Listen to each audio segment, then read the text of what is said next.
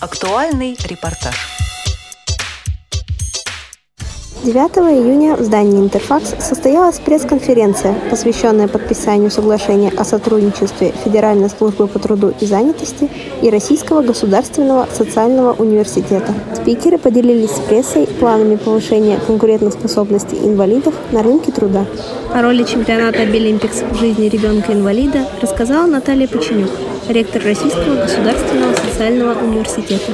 Движение Обилимпикс сегодня задействовало ребенка в течение всего рабочего года. Во-первых, у него появилась задача и цель – получить рабочее место через демонстрацию своей квалификации. Он к этому готовится, ему предоставили условия для подготовки к конкурсу.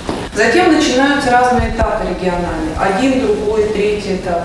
И, наконец, финал национального чемпионата. То ребенок, который никогда не был вовлечен ни в какую социальную активность, попадает, например, на финал в Москву или в какой-то другой город, у него тут же появляется среда для общения. Портал «Работа в России» стал незаменимым посредником между инвалидом и работодателем.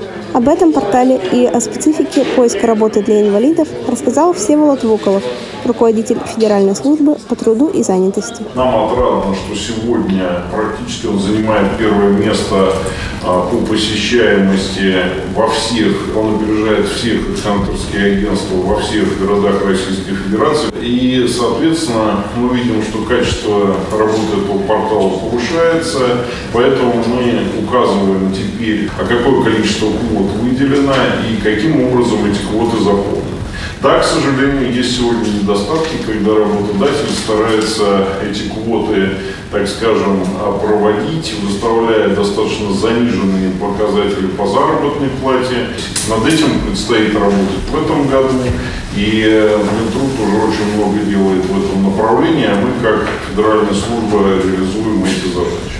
О расширении круга квалификаций, доступных инвалидам на Белинфиксе, рассказал Игорь Цирин, директор Центра профессиональных квалификаций и содействия трудоустройству «Профессионал». Это инновация. Я думаю, что в следующем году количество компетенций, которые родились в недрах именно работодателей, именно организации предприятий, будет увеличиваться.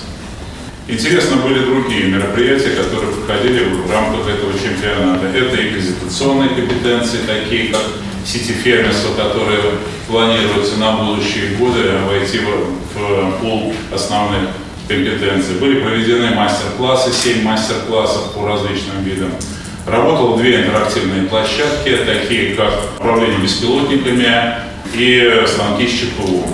Э, на станках ЧПО исполнялись арт-объекты, которые с успехом использовались на этом чемпионате.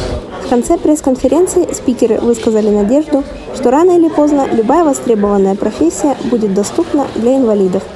Алина Заикина специально для Радио ВОЗ.